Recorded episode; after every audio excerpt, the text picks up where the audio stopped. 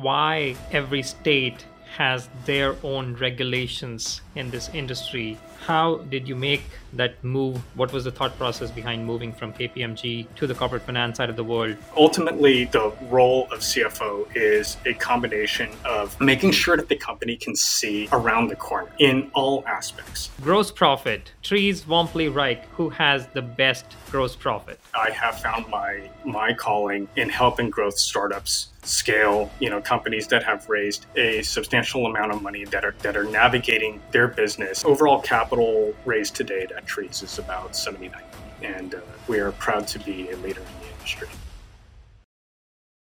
Hello, hello. Welcome to the Strategy of Finance podcast, where we celebrate the profession and the professionals in the world of finance. We endeavor to unpack their journeys to understand what moves them, get inspired by their triumphs, learn from their experiences, and most of all, connect with them at a personal level. In today's episode, we are venturing into the unknown and obscure world of cannabis tech. Cannabis, which is more popularly known as marijuana, has a market size of over 33 billion by the end of year 2023 in the USA and is expected to grow to 67 billion in the next 5 years. I'm excited to be joined by David Yan, the CFO of Treez, which is a leading mm-hmm. player in the cannabis tech space with over 15% market share. David has an amazing journey so far and is an expert in SMB SaaS given his mm-hmm. time at leading companies like Treez, Womply, and Wrike.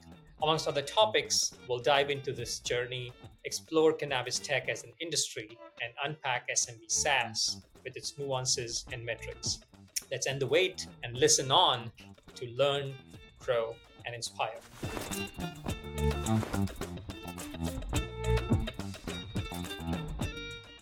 Hi, David. Welcome to the show. Super excited to have you on on board. Thank you, Rohit. Super excited to be here. Good morning. Good morning. Awesome.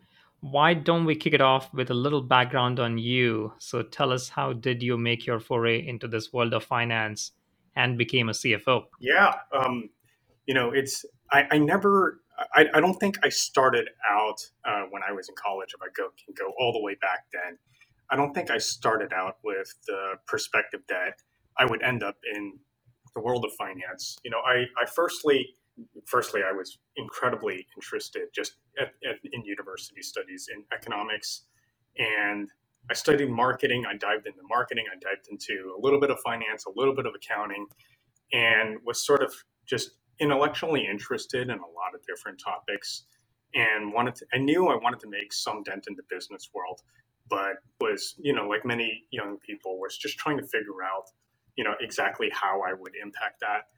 And, uh, you know, I went to a state university based in California um, and was sort of trying out a couple different internships, some in finance, some in marketing, um, I worked at, had had the great opportunity to work for um, several startup accelerators actually, which kind of got me intrigued in the startup world.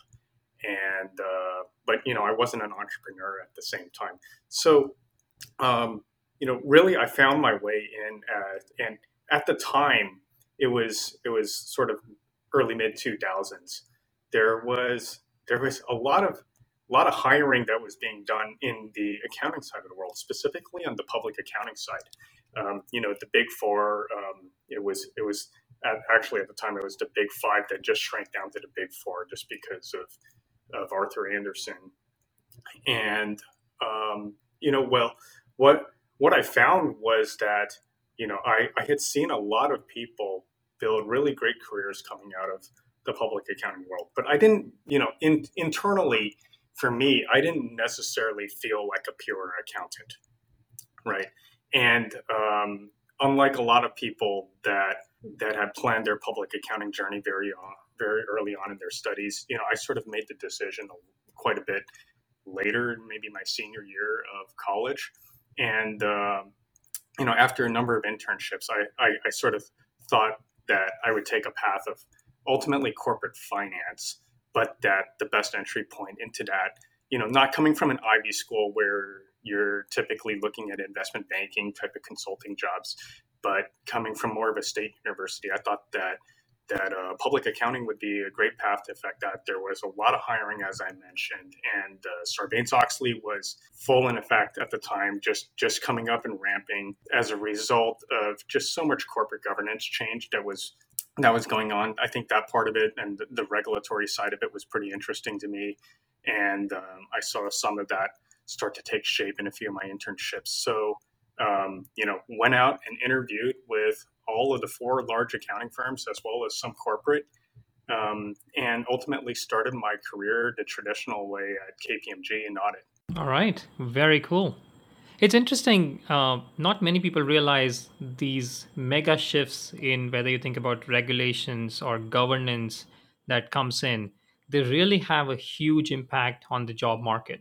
Oh, absolutely. You know, I think the the year that I started, they probably hired a class of i want to say 80 90 people right in out in the bay area and um, you know there, there's there's two offices in the bay area. I ended up i ended up starting in, in mountain view just right at the epicenter of all the tech activity. And uh, you know but what what actually kind of overshadowed even some of the just the startup activity the ipos um, you know large public companies large big box software companies that you typically see in the Bay Area was just at the time, so many companies were going through transition to Sarbanes Oxley, transition to to you know higher hire more visible and transparent financial reporting standards. They were moving toward you know some of them were a little bit behind the curve, and some of them were were standard setters in that sense. And then we were also coming out of a, a sort of awkward economy just because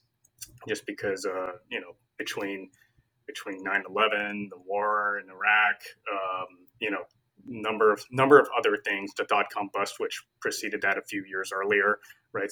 Things where Silicon Valley was kind of still coming back out of everything, and then we get hit with all this all this governance. But you know, it was very fortuitous for me because they that class, you know, and I'll I'll say this admittedly, like as I mentioned, I didn't start out I didn't start out my career thinking that I would be a pure accountant. And that's the that's the sort of model archetype that the big four looks for.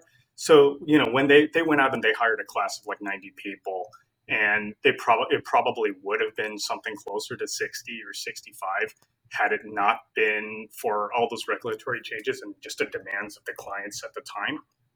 Um, so you know I, am a major beneficiary you know of of this whole of that whole regulatory wave that that took shape during that time. And, you know, I'm, I'm really glad that I started out my career at such a large um, firm with with really such high standards for excellence across the board. And uh, you know, even though accounting is probably a fraction, just a subfraction of the CFO's job, uh, today as a modern CFO, you know, I still I still rely a lot upon you know just the standards that I've learned there. Not not even from not from a technical standpoint, although that always helps, but really just from the way I approach my job, the way I I work with people, the way I collaborate with with others. Um, you know, it's it says a lot in terms of how I think through my work ethic, how I think about highs and lows and uh, you know it, it, was overall a very good experience as just a, just early in my career. Makes sense. Um, can you tell us a little more about your time at uh, KPMG? You were based in uh, the Silicon Valley, right? So were you exposed more to the technology companies, or it was a mix of other industries as well? And what kind of really learned uh, you, you learned in that time? Yeah, yeah. Um, well, it it was it was almost exclusively technology, probably 95% or so, right? I think what, what, um, you know, as I mentioned, I, I, when I started out, every company was going through the Sarbanes-Oxley side of things. You know, it was that while that helped me get the get the job, just because of, of the hiring inflection, um, you know, I don't think that was my main interest area. My main interest area was really just understanding all the different challenges that companies were going through as they navigate. You know, if if you were working with a larger company, maybe they were na- navigating their their um, you know revenue recognition transitions, compliance standards. If you were working with a smaller company, maybe they were they had broader ambitions down the line for IPOs, transactions, capital raises that really really forced them to take a hard look at, at how they were governing themselves internally, how they were building out processes, how they were building for scale. You know, how how how forward was the CFO uh, thinking at the time? You know, were they thinking one year forward? Were they thinking three years forward?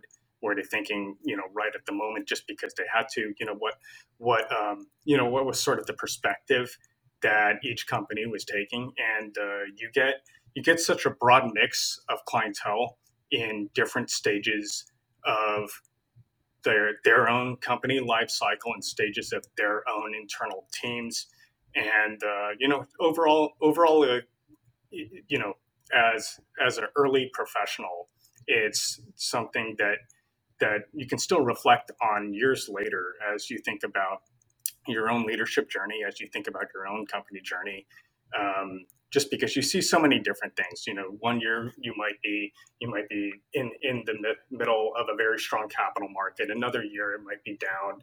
Um, you know, regulations change. You know, I'm personally in a very highly regulated environment today, and it's a, it's a very interesting business, right? Um, so overall, you, you you sort of learn the sort of the sort of hard business skills and then at the same time you learn a lot of the soft skills because business is ultimately about people and uh, you know in the cfo seat you have to you have to go way behind the numbers and you have to get down into the operations you have to get down to the people so um, learned a lot about building relationships and ultimately ultimately leadership at the same time makes sense what made you then move from kpmg to the corporate finance side um, and especially when you mentioned sort of a you know broad repertoire of companies and clients that you were working with, a lot of interesting people that you get exposed to. And I was sort of in a similar situation on the investment banking side, and then moved to corporate. And it took me a while to reset my mind to be able to just focus on one single company 24 by 7, right? And so tell us kind of both how did you make that move? What was the thought process behind moving from KPMG to the corporate finance side of the world? And then did you have to make a similar adjustment that kind of I alluded to right now? Yeah, yeah. And I, I think my perspective, if I if I go back, you know, a couple of years, just just knowing that that corporate finance was ultimately what I wanted to do, you know, I think I sort of mentally prepared myself for that transition uh, years ahead of actually getting into getting into a, a corporate finance or you know sort of financial planning seat. And uh, you know really it started with just a desire to broaden my pers- my perspective and my operating experience in a and take finance from a general management standpoint, not a compliant. You know, you can look at it from a compliance standpoint and a regulatory standpoint, which is essentially what coming from the big four is about. But if you ultimately want to impact, influence the strategy of the business and you want to influence the outcomes of the company, then you're going to have to get into the operations. You're going to have to understand the strategy. You're going to have to go down into into into the model. You're going to have to go down into how you actually affect change and de- decision making within a company. So I was really looking for a company where I could I could do that. And I didn't want to pick a very early stage startup because that's kind of too much. You're kind of spread a little bit too wide and you might not go deep enough. And I didn't want to go into a very, very large, you know, Fortune 100 either, which is the, actually the path of a lot of a lot of Big Four alumni. Just because I I didn't want to be boxed into some into some uh, role where they're exclusively hiring me out of KPMG for my skill set that I learned there, whether it be you know working as a revenue recognition accountant or whether it be working you know in, in treasury or some other some other area. Um, you know, usually larger companies have multiple, multiple, multiple facets of the global finance organization. So looked for a mid-stage growth company that that was in the ad tech space at the time. They were actually my client. So I, I kind of knew them. I knew the, the CFO's operating style just because I had I had um, I had always enjoyed and and sort of in some ways even admired my interactions that I had with him during my time as an auditor. And um, you know, it I, I really saw in him that finance leadership from a general management standpoint, not a not a banking standpoint, not a compliance standpoint, not a pure transaction standpoint, but really somebody that covered covered all grounds very well as well and had a big hand in company-wide leadership at the same time. So, you know, this this person is some somebody that I have in some ways over time tried to model model my own approach off of at least early on and then you know and then you sort of you sort of take your own take your own style and approach and and uh, and navigate that you know as you get further along the journey. But at least early on he was somebody that i really really um, watched very closely behind the scenes. And so you know when, when an opportunity came about where i would have an opportunity where i would be able to provide the company with the guidance that i had that i had provided them when i had when i had been at kpmg and they had been my client and at the same time build that finance from a general management standpoint you know, from reporting to analytics, FP&A, operational type of finance, and really wear a lot of hats. And you know, did that for a couple years, and that was, and you know, I, I felt like that gave that kind of rounded out my profile. And you know, by the time I had gone through all, all that, I was probably maybe four or five years into my career, and I and I felt like that that sort of like three and a half years at KPMG plus another you know one two years um, in a in, in, a corporate setting where I was able to round myself out pretty well. You know, I I I felt very good about the experience that I had gotten there. They uh, just given that they had gone through capital raises, they had gone through some ups, uh, you know, a lot of ups and a and handful of bumps along the road as well.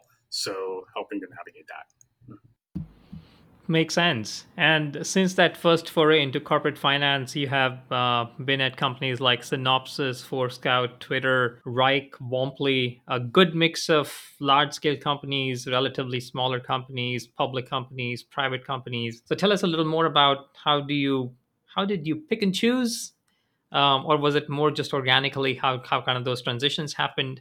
And uh, what was it to work in more of a public company setting versus a private setting? Yeah yeah you know um, as far as picking and choosing and uh, how organic were things you know a little a little bit of a mix of both. You know opportunities come your way during your career and um, they're going to present they're going to present ways in which you can put yourself outside of your comfort zone.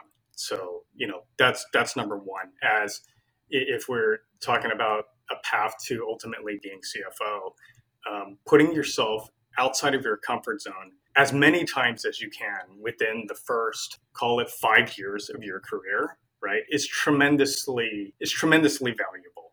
Now you're going to take a little bit of risk in doing so um, because because you're learning, right? But I think just putting yourself out there, shedding the sort of risk averse side that side of your the persona that typically comes with a most people in finance you know just just to put a it's a little bit of a bad stereotype but there's a little bit of truth to it as well. And you know it, that that risk aversion protects companies but it, i don't know that it's the best decision for your career. So number one you know just to reiterate putting yourself out there taking take putting yourself outside of your comfort zone and uh, you know multiplying your resume over time uh, you know put, get that multiplier effect inside your resume. It's okay if not everything works out exactly as you plan but you have to learn a lot along the journey. And you know i i so i thought about it from the standpoint of you know cfos have to navigate. If my ultimate goal at the time was cfo which you know by that time it was um, then you know what what situations do I have to put myself in? What stages of companies do I need to see? What type of transactions do I need to be to, to get myself exposed to? And what type of decision making do I need to to to um, to expose myself to as well? And you know that really guided um, a lot of the different roles that I had taken over time from whether from mid level through through senior management ranks and the different roles that I had taken. So, you know, starting with some of those companies, right? You know, working in a working in a large public company like Synopsys, I had had an opportunity to do do um, a combination of SEC reporting, and we also had an M&A sort of advisory function, and they were highly acquisitive uh, of a company. So, so a little bit of exposure to the transactional side as well as the, the reporting side. But you know, it's a larger company, so as I mentioned, it's it's it's a lot of different facets of the finance organization. Um, you sort of you know it comes it comes with the territory. You see the rigor and the discipline of of really excellent processes, but um, you know earlier in your career you're going to be a little bit removed from a lot of the some of the some of the more bigger picture corporate finance type of things so um, you know I, I i went back to a growth company ultimately where i felt like i was most impactful um, worked on an ipo transaction had an opportunity to to write an s1 and you know i found that a lot of those those early jobs that I took, it was the first time that I was doing something. For instance, you know, in the ad tech company coming out of KPMG, it was the first time that I I had um, worked in finance from a more general management standpoint than a pure compliance one. Um, you know, when it would I worked at this at this network security company, Forescout. It was the first first IPO transaction that I had directly been able to work on, and I and um, you know I wrote a good amount of the S one and uh, just just help the company with its processes and its discipline across across readying for for that initiative above and beyond that. Um, you know, when I when I when I went to Twitter, you know, they were just they were just coming out of their IPO, and you know, most companies most companies uh, spend a good amount of time preparing for the IPO and getting really mature internally, and and they were, but at the same time, uh, when there's a multi-billion dollar transaction on the table, you know, the company, companies move as fast towards that as they should, uh, as as they reasonably can. And so, you know, post the IPO, there's there's still lots of work to be done. Um, was responsible for some of the North America accounting functions and uh, had an opportunity to build on people management and process development as well as as well as just overall leadership.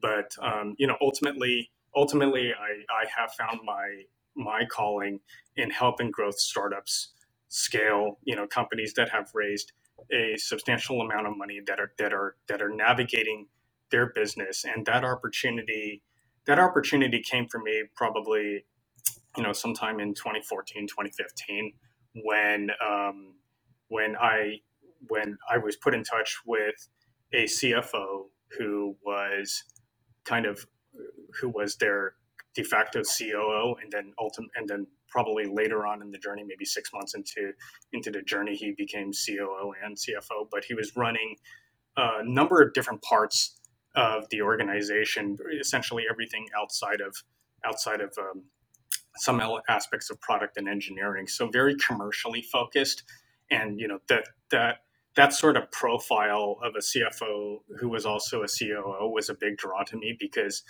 a it would give me the opportunity to take on um, the entirety of the finance function and you know from FP&A, finance operations, treasury, and, and, and traditional controller functions. And uh, you know, th- I, I knew it would. I just knew that it would set myself up for a, a path to CFO over time just because of the wide span combination of the wide span of ownership and um, the very broad focus that the CFO uh, COO had at the time. So you know the person placed a lot of trust in me. Saw saw that that um, you know I was able to execute on a number of things at other companies. You know without necessarily having gone through it several times before because I was still relatively early in my in my career, probably mid career, right? But um, but and and took the chance on me, and you know that's that's a lot of part. That's a lot of what you do as a CFO as well when you when you're building your team is you you you want a certain level of certainty in what the person can bring but you also take a chance in people and you also make a big investment in developing people so you know i uh, in addition to the hard skills that I learned there, that, that was another thing that that sort of is was a very good takeaway from my experience working for the this this person is just just uh, you know how much trust you can put in people and how much you can and uh, what your role is in making sure that your team succeeds because ultimately in a growing and scaling company you can't you really can't do this alone. Um, you know but but um, so when i was put in that in that position you know the company was was probably want to say like 300 people at the time. You know, by the time I left, and and and ultimately at the exit, there were there were probably 600, maybe 650 people. We had grown, we had been growing at a pretty good clip. It is a, it was a SaaS business model. Um, firstly, starting, you know, they they started when I started, they had a very inbound sort of transactional business approach, transactional. Um, um, high touch funnel, right? And then over time, they migrated into into the enterprise sort of market with much larger customers. So helping to navigate the company through that transition um, and unlock different several different vectors of growth paths for the company, as well as build a, a finance team that I'm still very proud of, and many are still there today. You know that that supported such a large organization that was growing at the growing at the same time. Um, so you know it really gave me the opportunity to to not only build the team but anticipate needs uh, years in advance, not go way ahead of ahead of scale just because you know finance functions tend to be tend to be lean and you don't want you don't want to over process a company beyond its maturity but you don't but you never want to fall behind either. You always want to be at the you always want to be ahead but um, you actually don't want to pull it too far ahead and so, you know, navigating that balance was also another sort of great learning from from my journey uh, at Wrike. Very cool. Um, tell us, uh, wh- did the Vista transaction happen while you were there, or it happened after uh, you moved to? Yeah, so so we went. You know, we we had done a handful of capital. We had done a handful of capital transactions. You know, I had joined after I had joined after their Series B. Uh, we had done some credit and debt rounds as well, which which helped us navigate really the, the, the cap table very well. And the company was the company was growing and it was managing its burn, so it was it was a it was um, it was opportune for us. And there was you know we were always viewed sort of as like number number two in the in the space, right? Maybe number three. There were there were a handful of I think there was, if I reflect on it, there was one IPO at the time. You know, there were some large capital transactions, and uh, there was always a healthy amount of of uh, private equity interest in, in Wrike, um, you know, as well as strategic opportunities. But ultimately, you know, ultimately the company exited to to Vista Equity Partners. Um, you know that, uh, you know, my next journey after that was with a company called Womply, which which was a, a, growth company, but they were they were PE, you know, they they were PE backed by Sageview Capital. What was very very unique about about uh, Womply is is just that they were in some ways they were able to make SMB SaaS businesses work very well, and um, you know just from a from a from an operating model standpoint, uh, you know a lot of a lot of a lot of entrepreneurs and a lot of software companies sort of shy away from the SMB market just because the, the economics, the unit economics, as well as the total total economics are very hard to very hard to master. And uh, you know the the reason that is is because churn is typically very high. Um, small businesses, you know, uh, tend to go out of business at a, at a faster clip and they tend to be they tend to view um, software purchases very transactionally. So they so um, you know the the the long-standing relationships are not always there. And the transaction pro- and, and just at the at the price points you know it's easy to to switch. So you know if you if you think about SM traditional SMB or or you know their churn tends to be higher than average. Cost of customer acquisition tends to be um, it's either very predictable or it's very unpredictable, and um, you know it can it can take it can take a good amount of finessing to work. But this company here, this company Womply, um, you know they had they had a mission to serve a a really horizontal uh, s- scope of small business owners, you know, their their addressable market is probably over you know over over a million small businesses within the within the U.S. So a very wide TAM and a very but and very wide distribution. But uh, we nailed the economics, and that was that was really critical to that company. That's you know I so you know I brought with myself by this time in my in my journey I had worked with high growth SaaS companies that had both spanned SMB as well as enterprise, large transactions, right? And um, really everything kind of in between and the inflection point and the, the, sort of transition point, excuse me, you know, as, as you go through from one to the other. But, you know, it's, it's, the, this SaaS is like, I've also had the opportunity to see SaaS business, the SaaS business models evolve quite a bit um, you know, just over my the course of my career, and uh, you know, it's it's it's been quite interesting. We'll certainly touch a lot more upon the SMB SaaS dynamics um, once we talk more about Treez. Uh, but why don't you tell us how the move to Treez happened and uh, uh, maybe introduce Treez to the audience?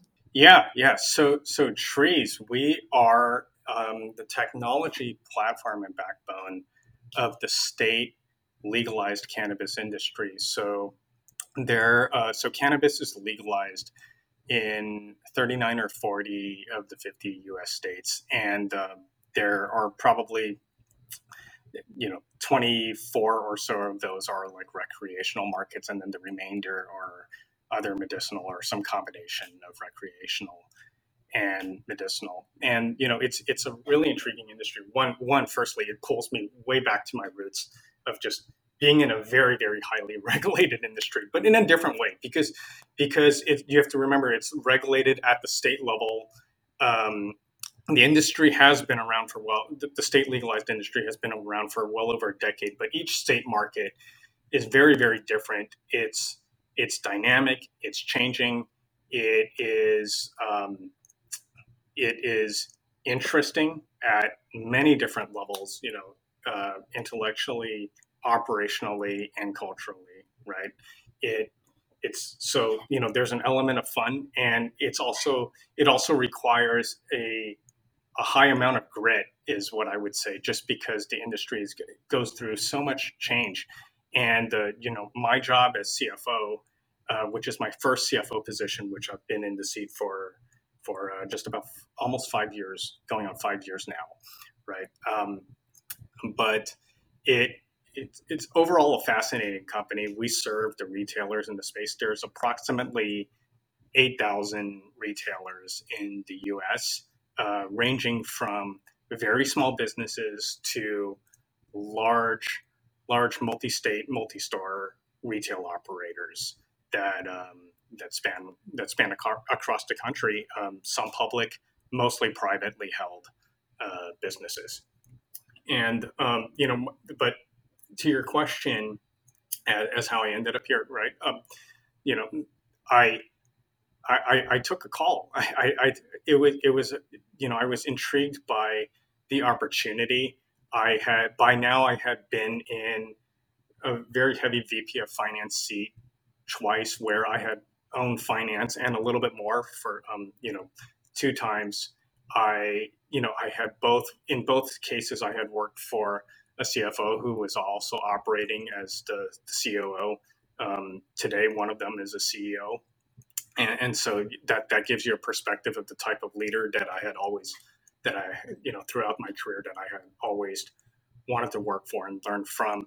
And you know i just felt like it I, I really felt like it was my time to to take on the challenge. Um, I've been in the position for five years, had had an opportunity to to do two capital raises for them to see the company through, you know, over five x of growth, execute upon a few transactions, as well as really get into the operations of the company. You know, so th- so that's that's sort of the internal side of it. But but you know what intrigued me about the opportunity was the emerging industry, the fact that that um, they too have to make small small business SaaS work that they have had and have and since has materialized a very major data component, data data assets that that are core to the company, and that um, you know their vision was a little bit broader than SaaS. You know, we have a combination of SaaS and fintech uh, payments in the cannabis industry are is very complex. It's very highly regulated, and um, you know, but it's also a very meaningful uh, pain point for retailers, and it's a me- and it's a very meaningful uh, recurring revenue stream for for Treez. So so it's so it really it really serves the industry very well across the board. Um, so you know when you combine sort of SaaS, fintech, data, right? I, I sort of I, I felt like the business model was compelling, the market opportunity is compelling. It's incredibly tough to figure out, and I think uh, you know we I, I'm very proud that we're one of the companies that have that that have um, sort of figured out um, exactly how to how to navigate across this market, but it has incredibly high barriers to entry. I, I think what was what's so unique about the company outside just outside of the fact that we we, we serve cannabis which is still intriguing to some in 2023 right? But um, is just that when you when you look at a traditional startup opportunity like let's say i go back to the first startup that i worked for which was an ad tech you know conversations are always like okay well when's when is facebook going to do this or when is google going to do this or when is you know when is some very large player going to come do this, right? I, I think um, we we are in cannabis. We don't we don't really have a whole lot of conversations on a day to day basis about you know when is Oracle or when is when is a uh, you know NetSuite going to come in and build ERP for for the, the, the cannabis industry. I just I you know I, I don't think that I wouldn't say that they would never do that, right? But it's not. But um, that overhang of that day to day overhang of a threat of uh, is just isn't isn't as present. And uh, you know we're very much a startup industry. All the CannaTech companies in this space, which you know interestingly there are some public companies but um, you know never nevertheless they are all they are all start i consider them to all be startup and growth companies um, you know, we we we have hit a certain level of scale, and we have hit a certain level of, of maturity maturity that we are continuing to build upon and grow. But but um, you know, we're still very much in the startup market. Very interesting. So, if I understood the uh, product accurately, so it's basically a CRM plus a financial management ERP solution, plus, of course, the front of the reception fintech checkout solution all packaged in one specifically for the cannabis retailer. That's a yeah that's a that's a fair way to articulate articulate it really. You know you know we're, we're a point of sale right? We so at our we're a point of sale first at, at, at our core you know what we do is we help our operators manage their biz, manage their business. So we provide the technology platform. That's the point of sale to fintech it's it, you know we have we have some elements of e-commerce what it it is it, it is also an erp light and we have tremendous data assets and uh, retail analytics that help retailers operate their business. But you know when i say point of sale you know most people think the, the first analogy you'll go to is like okay is it is it like a cash register? Is it like is it is it just like Square? And and you know it's it's a lot more complex than that in our industry. First, um, just because of the regulations, you know, every piece of inventory has to be tracked and traced through the system. Everything has every every record has to be kept detailed records have to be kept and reported up to the state because it's a state regulated market and so it's it's a it's a there's a lot more compliance to the point of sale than a traditional cash register. So you know, it's it's much more than that. I, I think that that's the f- sort of first notion I try to dispel when I talk when I tell people what we do is if if they bring up like cash register when you when you talk about point of sale, it's you know it, it's so much more than that. But for simplicity's sake, we can call it we can call it a point of sale. and um, you know it's it's but but it's ultimately the technology backbone behind how a retailer operates their business. Very interesting. Um, can you give us some flavor in terms of why every state has their own regulations in this industry and there is nothing at the federal level? Is it all just politically inspired or there is something else to it as well? Yeah, yeah. And, well, a mix of both. Well, firstly, it's you know, their cannabis is is state legalized today, so we um, we are in a position where the federal government still considers cannabis to be a Schedule One drug.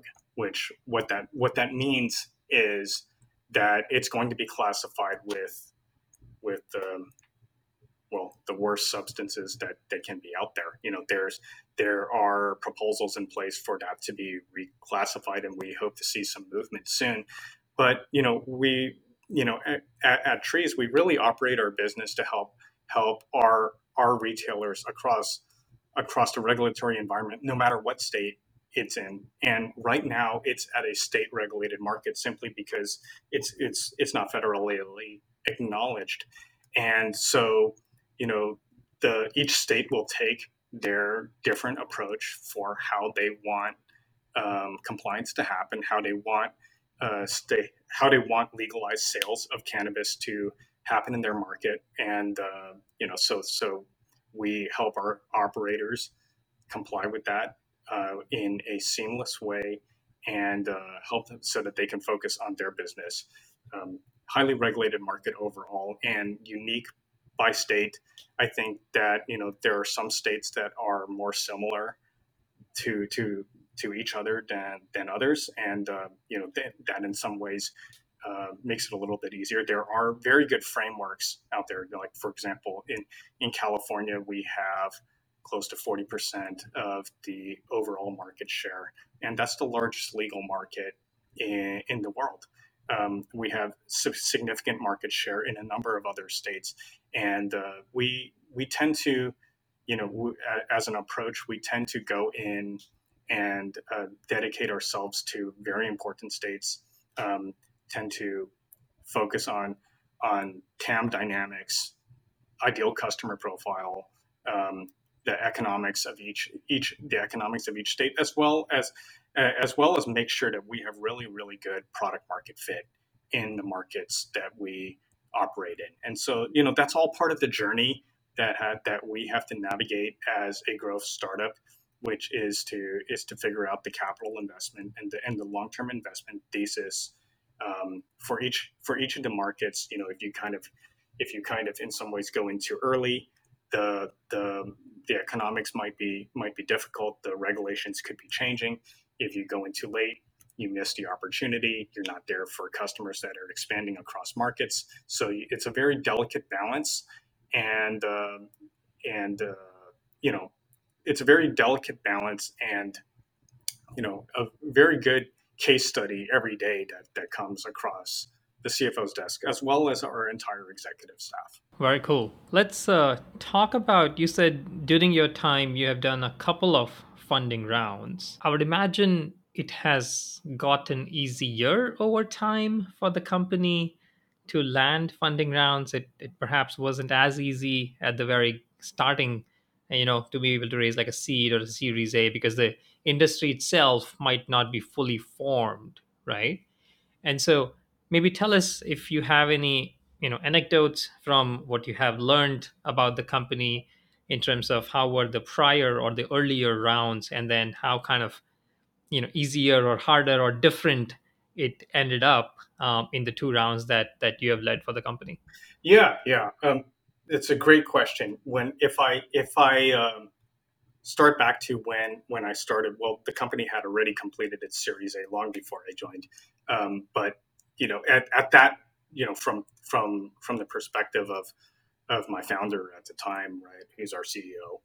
Um, you know, early early on in the industry, there's there there was a there are VCs and uh, and investors that are specifically focused on the investment thesis, the long term investment thesis of the can- of cannabis, and you know they see this as a long term uh, secular trend that extends beyond the U.S. But um, but you know with the with the U.S. setting the standard, and really, really, really, it started with it starts with that with that group, and this this invest, and these are smaller to mid-size funds, right, that are making that are making a bet on the industry, and you know, at the time that I started, well, we weren't raising capital right away when I started. It was a little bit a little bit further down the journey, but at the time that I started, there weren't many traditional in- investors that had a view on the space just yet. Many of them were still sort of just learning the market, and I think that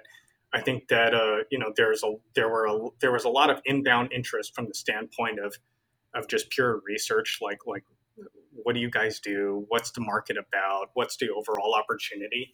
And I think, but I it's very clear that you know in 2019, 2020, the um, you know traditional investors were very much in the wait and see type of type of mode as well as and, and, and just just sniffing things out um, and then you know i think if you if we move if we move into 2020 2021 you know there's starting to be some real interest and real diligence that's done that's done in the space. And at the same time you know i, I might just step back and mention the stigma of the industry, which you know I, I think has an unwarranted reputation, but but uh, the stigma of the industry just from the general population, um, even in a five year time span, has you know anecdotally has gone down sequentially. Gosh, I want to say at least at least thirty to fifty percent year over year, right? And and you know that's anecdotal, but but and, and maybe some of it is just because I'm I'm uh, I'm very immersed in the industry today. But um, you know, I view I view that as a very major positive trend um, that that will overall that that will you know overall guide the how how the U.S. thinks about about about cannabis and you know we're, we're still somewhat a ways from from federal federal federal legalization that's not regulated at the state level. But you know, I see that as a positive trend, and you see that in the investor sentiment as well, right? Um, I think that there were a lot of investors that really want to make a bet in the industry, but just but don't know exactly how to articulate the opportunity or how to think about it in in absence of a federally um, of, of a federal landscape right? And so that's part of that's part of the job as CFO is to is to articulate the opportunity, um, articulate the opportunity, articulate the risk, articulate the growth, the growth path above and beyond just the traditional. Here's what our SaaS economics looks like. Here's our here, you know here's our financial. Here's our here's our data room. But but you know the the, the long term thesis is is really important to to highlighting that. But you know ultimately um, our CannaTech companies took a handful of paths with their financing, and um, you know there are some that primarily predominantly stayed within the investor network that that they know, which is which is which is uh, the investors that that exclusively focus on this industry. A, B, um, you know, sort of uh, coinciding with 2021 2022 SPACs were a big thing so you, you we did see some companies that and and remember I said all these are these are still growth startups but um, you know quite a few companies took took a SPAC path which which was a path to liquidity and a path to capital um, it unlocked some M&A opportunities for them because of the capital and the transaction. But but um, you know I I don't I think that there was I, I do feel that there was a rush. And I don't mean this just for our industry. I mean this in general. There was a rush to for many companies to be to be public. And and um, you know when you're below a certain scale you don't want to do that just to do that. I don't think it's not one of those things that you just check the box to check the box. That's that um, that would possibly be equivalent to getting married to get married you know right? I think you, you just sort of have to find the right person. You have to find the you have to find the it has to be at the right time in your life right? Um and and so so there's the spacs and then and then uh you know for for a very, a very select group of companies, including Treez, we were able to attract investment from traditional investment investors that really that were really focused on vertical SaaS. Uh, combination of vertical SaaS, fintech opportunities, or traditional software, and they really saw a long-term opportunity in what we were doing. They um, they've been following the sector for you know probably close to a decade or so, and was was just waiting for you know who are the winners are going to be. When is the risk level um, tolerable for them to make that first investment?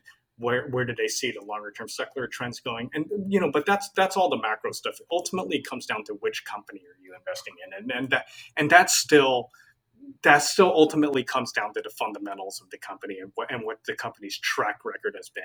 And, and you know, we we are, are very fortunate to have built a great SaaS business. Um, again, with data assets and, and and elements of fintech that have that have driven our growth over the past, at the time, th- three and a half years that have led to led to our Series C and investment. So, you know, overall overall capital raised to date at Treez is about 79 million, and uh, we've been we we are proud to be a leader in the industry. Very cool. I love the kind of the secular trends in terms of regulatory industry, closest to money product, right? You're a POS system, so closest to money, and you kind of really uh, enable the transaction, as well as uh, given the structural um, kind of formulation of the industry, it, it kind of automatically leads to very low competition for someone like Treez. So uh, super awesome. I would like to play a quick game with you um, where will you have to choose which one of Treez, Womply, and Wrike has the best metric. I'm going to give you five different metrics, and you have to choose which company has the best of that metric. The best metric, as in who had the best number, or who? Who has the best number? Who has the best number on that metric? Okay. So gross profit, Treez, Womply, Wrike, who has the best gross profit? Um, that would be Wrike. Okay. CAC payback. CAC payback. Uh, that's that's going to be Treez. Okay. We pay back Uh, incredibly quickly. Um, uh, combination. It, it's it's a it's the duality of of our SaaS and fintech that that pays Yeah. back. Yeah. Yeah. Uh, churn. Churn. Um, Wrike. Okay. Um, average revenue per customer. Average revenue per customer. That's going to be that's going to be Treez. We have a lot of uniformity in our in our ICP and and we we it's in our our average revenue per customer is very predictable. and high as well. Yeah, at, at Wrike, I think you know we have we have a lot of SMB, and then we have some enterprise. We had uh, a healthy mix of enterprise as well. So it's more of a it's more of a wide distribution uh, of deals. So it's you, you know the average is less is less precise. Sure. LTV to CAC. LTV to CAC is going to be Treez. All right. So now I'm I'm I'm curious. You said uh, Wrike for gross profit as well as churn. I would have imagined for someone like Treez in such kind of a you know structural advantaged market, the churn would be quite low, like like really like almost closer to the best in class enterprise churn, right? So can you demystify that for me in terms of why would you say that churn is better at Wrike versus Treez? Yeah, I think uh, we well. So at, at Treez, we still deal with um, a lot of startup, uh, small business operators. Um, we, you know, because we sell to retail, and um, you know, many many of the operators are new in the business, and sometimes, sometimes, unfortunately, it just doesn't. The, the actual business doesn't work out for them, and then and then there's there's other churn reasons as well, but that's going to be, that's going to stand out as just is just uh, the small business dynamic of it.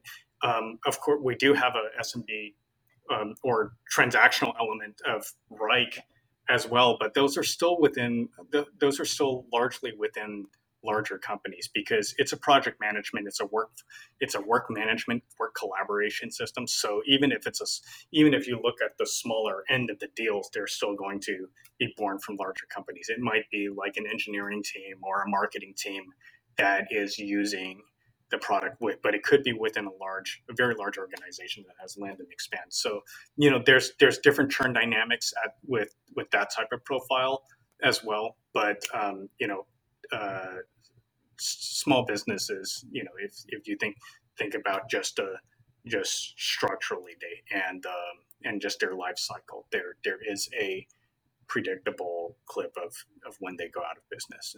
And that's that's just part of the environment that we operate in. All right, I think all that sounds really good, David. Why don't we uh, move on and talk a little about the modern CFO? Over time, you must have seen a lot of different CFOs, and the role uh, has certainly evolved um, as well. What has been your experience in terms of the evolution of the role of the CFO, and how do you think about the role of the modern CFO right now? Okay, great question. I think um, you know well, by the time I started my career, I feel like most CFOs were strategic CFOs already, right? Um, you know, other than the fact that they got hit, they all got hit with massive compliance stuff of Sarbanes Oxley in the in the early to mid 2000s. But I think that you know, there's a lot of talk. You know, if, if you just whether you read articles or if you talk to to um, you know a 30 30 year 40 year cfo veteran you know, there's a lot of talk about the transition from like the compliance focused accounting CFO who traditionally came out of the straight from the controller's office, right, to one that's focused on on, on sort of a forward looking view. You know, I, I like to say that by the time I started my career, most were already along that continuum of making either either they they were always forward they were ready forward thinking or they were in the process of their finance functions were in the process of, of making that that sort of transition, right?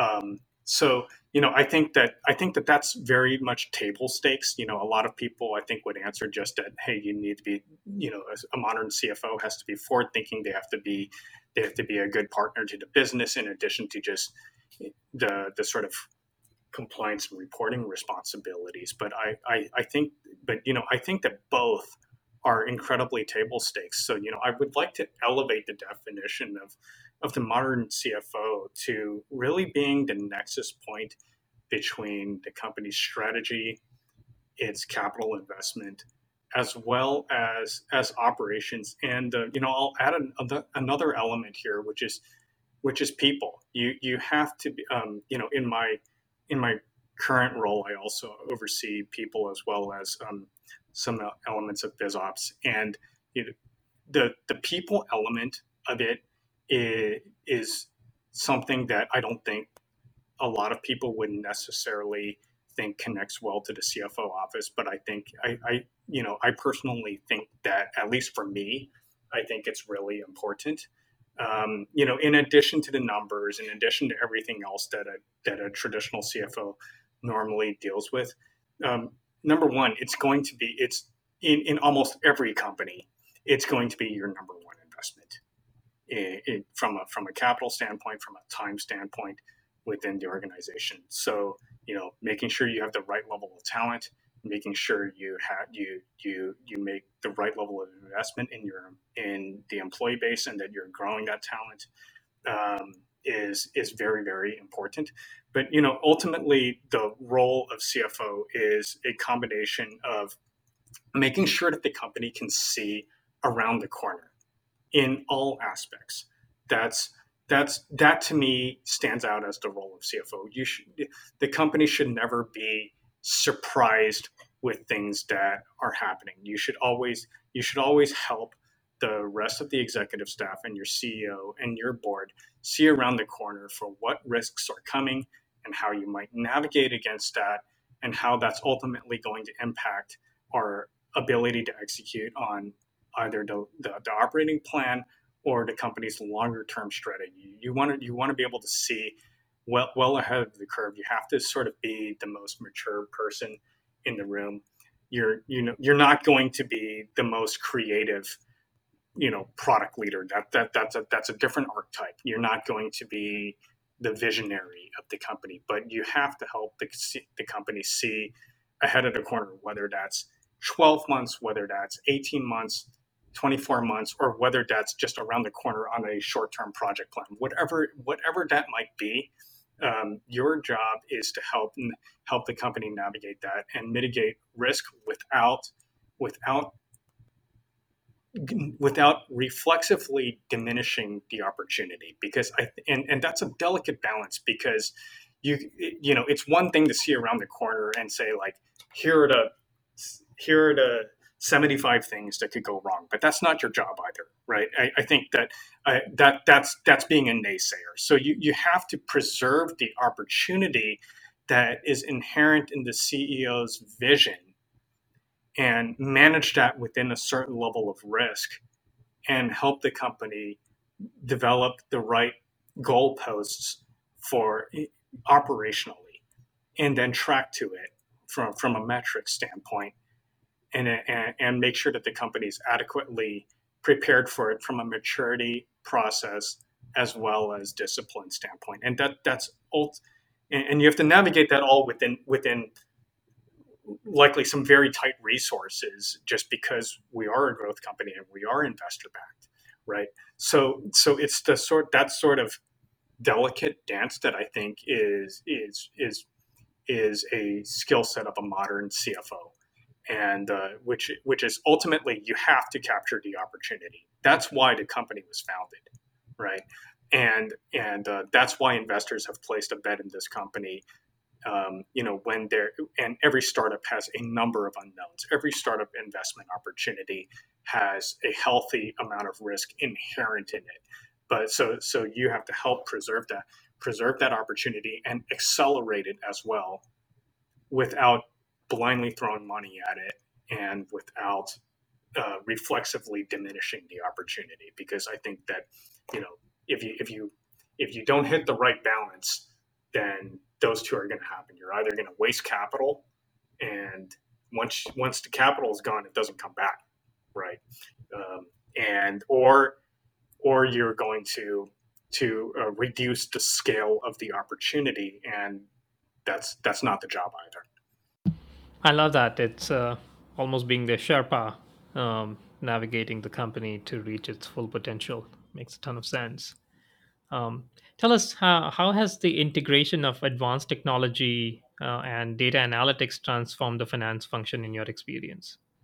Yeah, yeah, it's it's critical. You you really you know shifting to internal finance operations, right?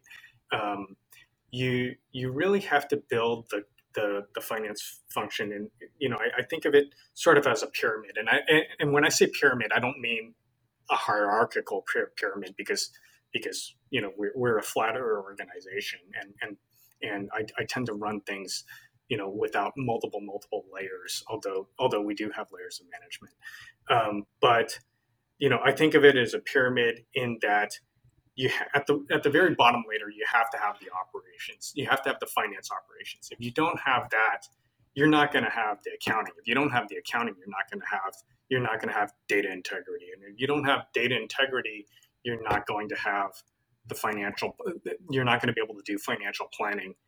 And if you don't have the financial plan and then above the financial planning is analytics and insights. So you really have to so you really have to create a team and navigate systems and data that can sort of that can sort of compartmentalize that all in um, all within th- that that meets the sort of maturity of your business and i'll call it the current maturity plus give it give it a give it a one year outlook. If you're if you're going to be doing something like an IPO, you're probably going to have to look past one year.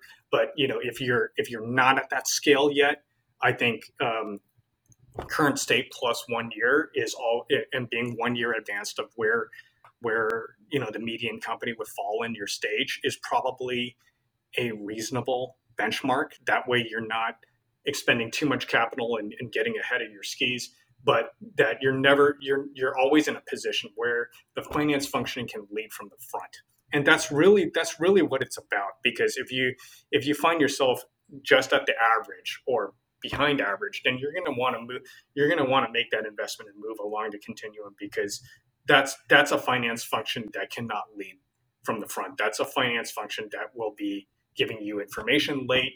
They might have one element of the company of, of the finance function nailed like they might have the accounting nailed but they don't have the planning or that they have the planning but it's not rooted in, in, in great actuals or that they have financial planning that is that is uh, you know very GAAP based but it might not have it might not have the deep analytics that's necessary to guide the company through through um, the, the, sorts of things that, that companies go through when when when they when they advance their business model or change it or go through transitions.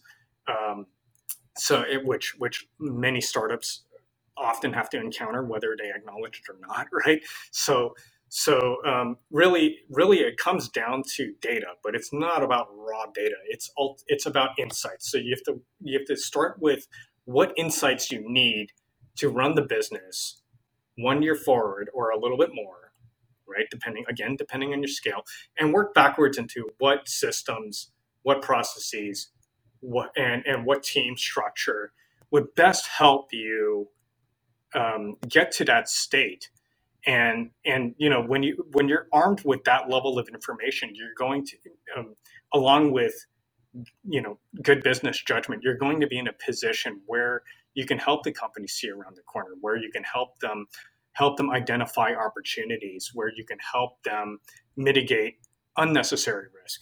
Not all risk but unnecessary risk relative to the business strategy. Um, and you know if i if i if i um, you know if i break it down into several components you know it firstly it's the team. It's not it's not even the systems. It's not even the reporting systems and the the erps and, and all that stuff. I think that you know I, have gone through dozens of, of system transitions over over the course of my career. And and uh, you know I, I i'd like to say i probably have like a 80% success rate i you know some systems are, are over oversold but i really think that it starts it starts with the team that you have and that the team that you can build and grow um, over time. Uh, you know, a really solid FP. This goes without saying, but I mean, a really solid FP&A and accounting and, and accounting personnel. You know, if you if you have those two functions nailed, you're you're probably I want to say you're, you know you're, you're probably 70 percent of the way there and then from there it's like it's your systems it's your processes it's it's what it's how you choose to architect those systems as well. Um, I think it is very important. I think that a lot of a lot of finance professionals sort of jump to the, the, the reflexive answer is we need systems to do all this stuff. Well, yes, you do. You absolutely do. But have you have you dived deep to understand the problem, right? That, that you're trying to solve or is the reflexive answer that you know some magical software solution is going to unbox and and and solve your FP&A or your accounting close or your your payroll problem or your HRIS problem because because I, I think if you if you reflexively jump to that you're probably going to get it wrong whether it's from a strategy level or whether it's from just just basic day-to-day operations and so you know I I actually you know, when I go in on when I make an investment on systems, I go in hard and heavy. But leading up to that point, I, I, I forced a manual process for just a little bit longer before I make and then once I once I make that investment, go in, go in, go all in. But forced to process the manual process long enough so that the real uh, the real gaps and the real problems are really, really well understood.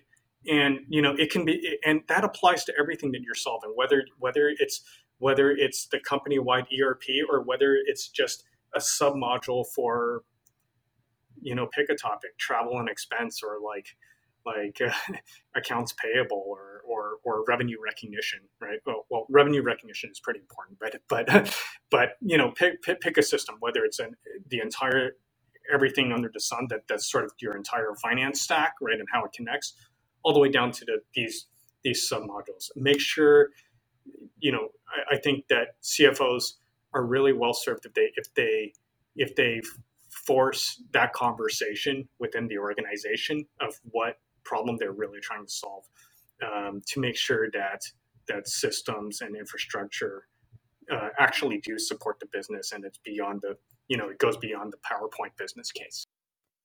I think your point on people preceding the systems is uh, is quite interesting. Um, tell us then as a leader how do you foster a culture of innovation and accountability within your team?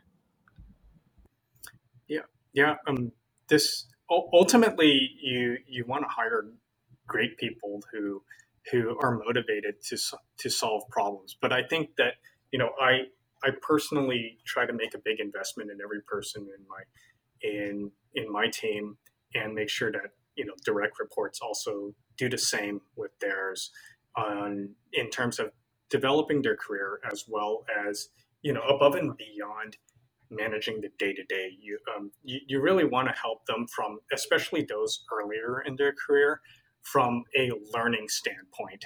And you know, by learning, I don't just mean that you go out and send them to a bunch of different trainings and, and make them read a bunch of books like they were still in school. Although although you can support you know it's it, you can support a healthy amount of that as well but really really show them how you solve problems ask them questions in ter- um, you know force them to think through the hard parts of their job how they can make how they can make their job better how they can make their job easier and uh, make them think back, make them reconcile decisions that go back to the companies, the company's um, you know overall business objectives. I think I think it's pretty easy for for um, a lot of people in traditional corporate or G&A functions, you know, whether it's finance, accounting, you know, HR, IT type type of functions too, to think within the scope of, of what they're doing.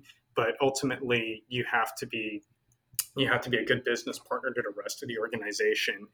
You have to be able to influence them in a forward way, and uh, to do that, you have to have a very good understanding of the business. So, so every decision, you know, try to try to make people think back to to how how their decision reconciles to not just the process problem that they're trying to solve at the moment, but the but the larger business right? Um, how does their decision impact customers? How does it impact employees? How does it impact execution? Does it, um, you know, uh, how does it impact risk or growth? Right? Uh, think through all those all those different things, and you know, over time, I think if you find that you make that investment, you're going to have a team that that uh, that makes pretty good decisions and probably tells you a lot of things that you should be seeing yourself um, so so there'll there'll be some natural meeting at the minds, and and you'll sort of and everybody will sort of complement each other um, in that way. Makes sense. Now let's move to a hypothetical. Um, let's assume that uh, today is my first day as a CFO at this company. What would be your advice to me on my first 100 days plan?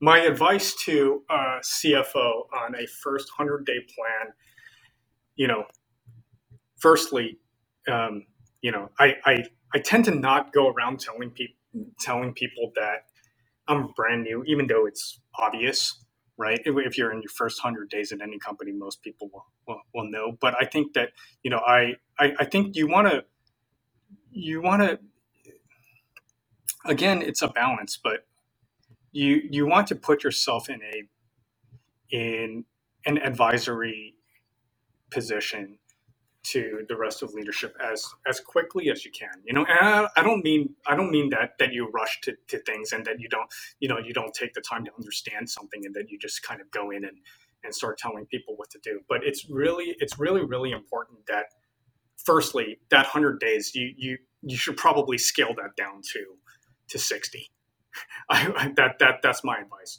um, but it, but I mean, mechanically, what do I do? I uh, you know, aside from meeting people and talking to people and understand and getting to understand the business and so on and so forth, I you know, I will go in and you know, it's it's like my rule of ten. I'll, I'll just I'll, I'll explain what that what that means. Go go pick ten sales contracts, pick ten offer letters, go pick ten T and E expense reports, go pick ten 10 performance reviews, go pick 10 some 10 of anything out there that might be important and, and just just read it. it, it's not going to take you 100 days to do that. It'll take you about it'll take you about three hours. So it should be something that you can do in in your first week, and that'll really give you a flavor of you know, hey, you know, like does the company overspend? Does the company have a lot of weird deals on the on the sales side? Do um, you know, or does do we have the right talent? Do we have the right um, do we have the right controls? Have we made the right decisions in the past? Where have we missed? Right? You, you I, I, I think that's a very quick first first five hour thing that, of your job that you can do above and beyond. Of course, you know, know I'm trying to trying to ex- explain this in a way that that gets beyond the obvious, like like sit down with your colleagues and and and understand what they do because of course you're going to do that and that that that stuff's table stakes right i think um, you you want to understand as quickly as you can what you can do to help the company see around the corner. And that's going to be different for different companies, but your job is to unpack that because when you interviewed for a role, if you're interviewing for a CFO role, you have to think in some ways like an investor because you well you're making an investment in yourself for for for you know hopefully an indefinite period of time to to put this path, this company on the path to success. So while you're not putting in financial capital into the company, you're putting in personal capital. The same could be said about every every every other employee of the company. But as CFO, you're going to have access to a level of diligence to to join a company as as an investor would. So you know if, if you've probably already gone through that diligence process by the time you've signed that offer letter. And if not, you should have. Um, so that that's what I think is really important. Was one one to that you made an investment in this company. Okay, not a financial one, but you've made an investment in this company. How how can you and, and you know that's based on it on certain fundamentals. It's based on a certain strategy. It's based on a certain vision. How can you help the company unblock that as fast as you can. And, uh, you know, so you want to understand, you know, in your first 100 days, you're going to want to understand, you know, what paths you can do to unlock growth. You know, are there any are there any major governance or compliance things that you need to get ahead of? Because if there are, and uh, if you're if there are, and you don't get those cleared out of the way, then that's going to that's going to block any opportunities that the business had. That's going to that's going to block upside. So you want to you want to make sure that you're checking checking those boxes. You want to build great relationships with with your executive colleagues and people, um, you know, throughout the ranks of the company, inside and outside of finance, because you need to hear things. You need to hear things.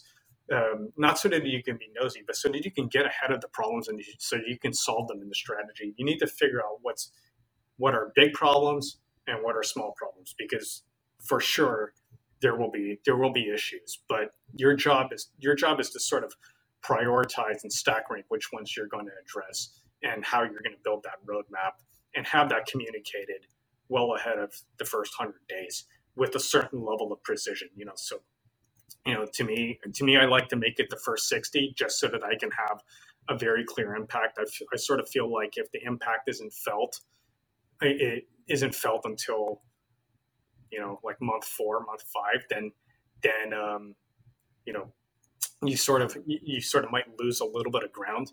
Uh, don't make quick decisions but get your but you own getting yourself ramped as fast as possible and your ramp period should be shorter than longer especially given the level of diligence that you should have done prior to taking the job I love your rule of 10 and thinking like an investor um, before joining the company.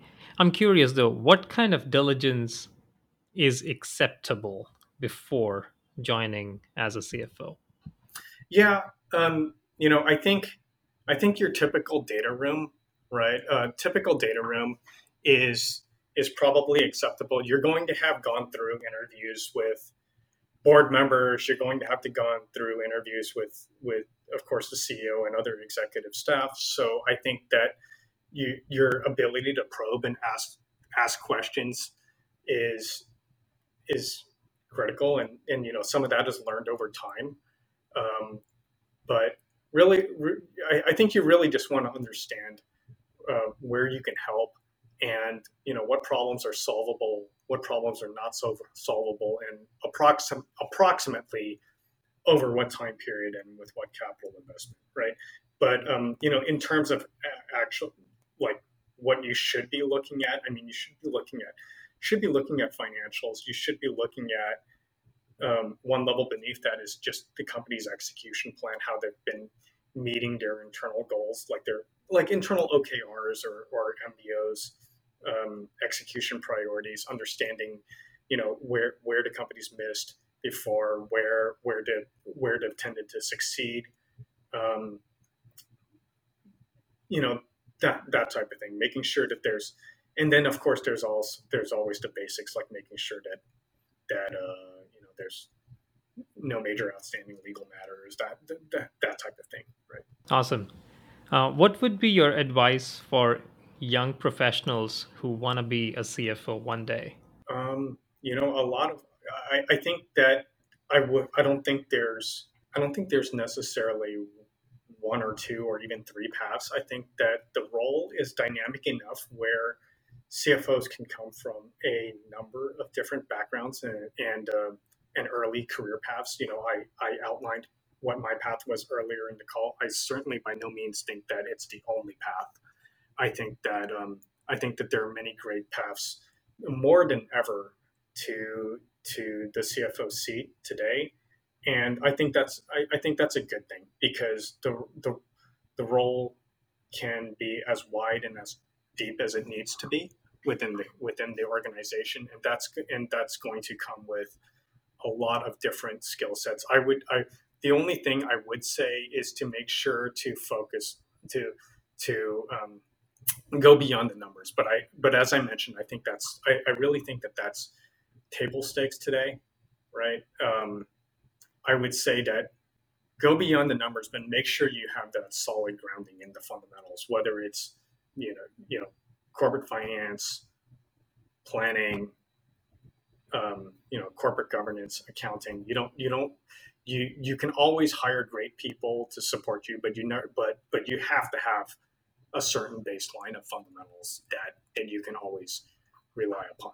Um, and um, you know try try to try to get yourself focused on the company's strategy and how it operationally meets its numbers as well as you can.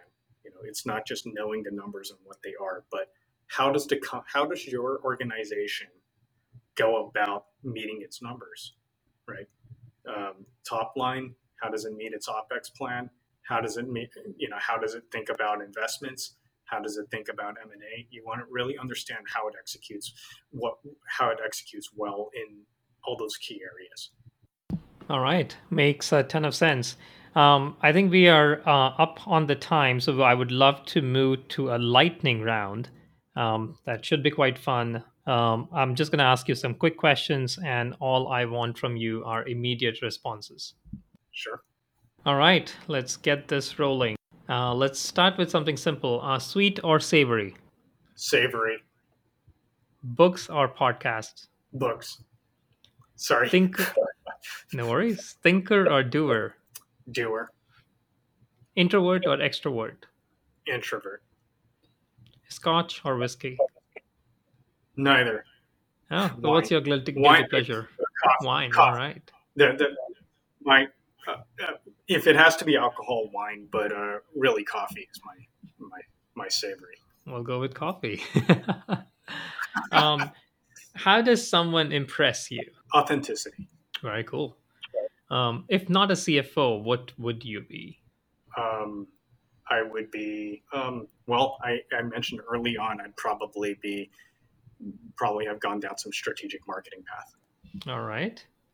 Um, if you can be CFO of any company for a day, which company would you choose and why? The one I'm at now, uh, and I don't mean that in a cliche way, but I mean, but the reason why is because it's such a you know it's such a changing market that there's something that intrigues me every day. Yeah. So um, the next one, if you could teleport yourself right now, where would you go and why?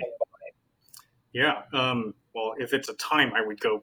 I would probably go back to when my parents were born. I would just, I, I, you know, I just over the course of my life, I've had many great conversations of just, just uh, the evolution of the decades, and I just, I would love to see what they, what journey they went through in the, their time period um, to get to where they are today.